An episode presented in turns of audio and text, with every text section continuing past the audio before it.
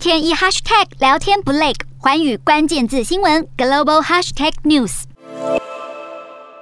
英国媒体《经济学人》近日以“习近平如何摧毁中国经济”为题，报道中国疫情再度肆虐后，整体经济急剧下滑的问题。有趣的是，该文搭配一张习近平走下阶梯的图片。文中直指习近平坚持动态清零的主张，导致中国经济有着陆的现象，认为习近平要为此负上最大的责任。今天的国际新闻评论要来谈谈，习近平会承认政策失败吗？中共党内的不满会对习近平的连任之路构成威胁吗？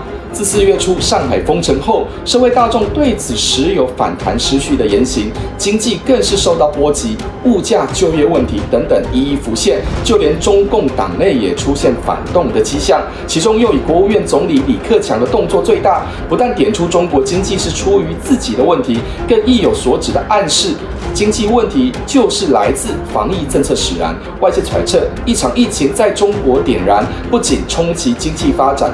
更挑起中国内部政治矛盾。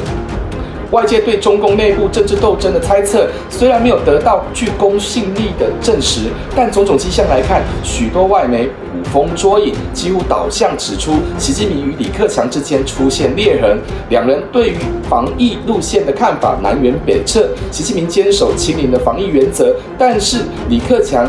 则有意朝向共存的模式。不仅如此，习李两人的分歧是反映出认知上对国家发展的差异，同时也是对政治权力分配的冲突。回顾历史，中共内部曾多次路线之争。但都隐含着政治斗争的目的。一九七零年代末期，毛泽东时代结束，立足改革开放的邓小平与提出两个凡是的华国锋、邓华两人斗争，堪称是对中国政经发展带来具划时代的影响。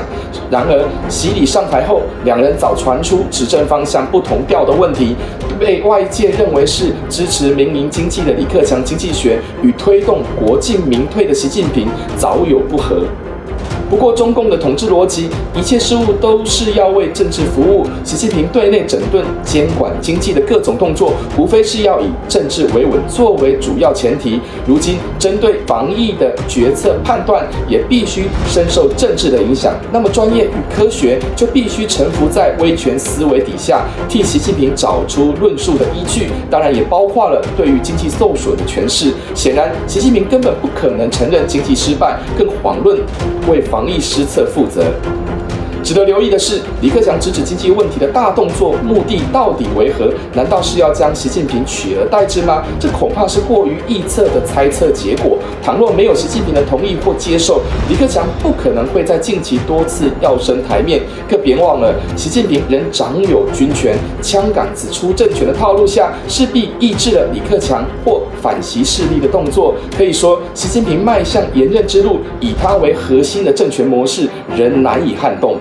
那么极有可能的是，李克强借由疫情对经济的冲击来累积政治能量，最主要目的便是巩固自己的党内地位，同时争取更多政治交换的空间。例如，中共二十大政治局常委的权位安排，李克强所代表的是党内不满习近平的声音，以及庞大技术官僚阶级。截至目前为止，李克强虽然认为防疫冲击经济发展，但还没有明言批评或否定习近平路线。党内各势力也都还在观望酝酿之中。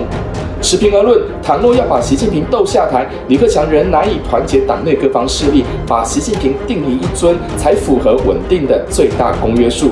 目前抛出的社会经济问题，是为了增加未来谈判的筹码。况且，习近平及其幕僚对李克强的大动作仍未口出恶言，更不用说习近平至今尚未亮剑，会如何反制，没人说得准。难道他是要引蛇出洞吗？这解释了为何李克强总是欲言又止，隔靴。搔痒的原因所在吧？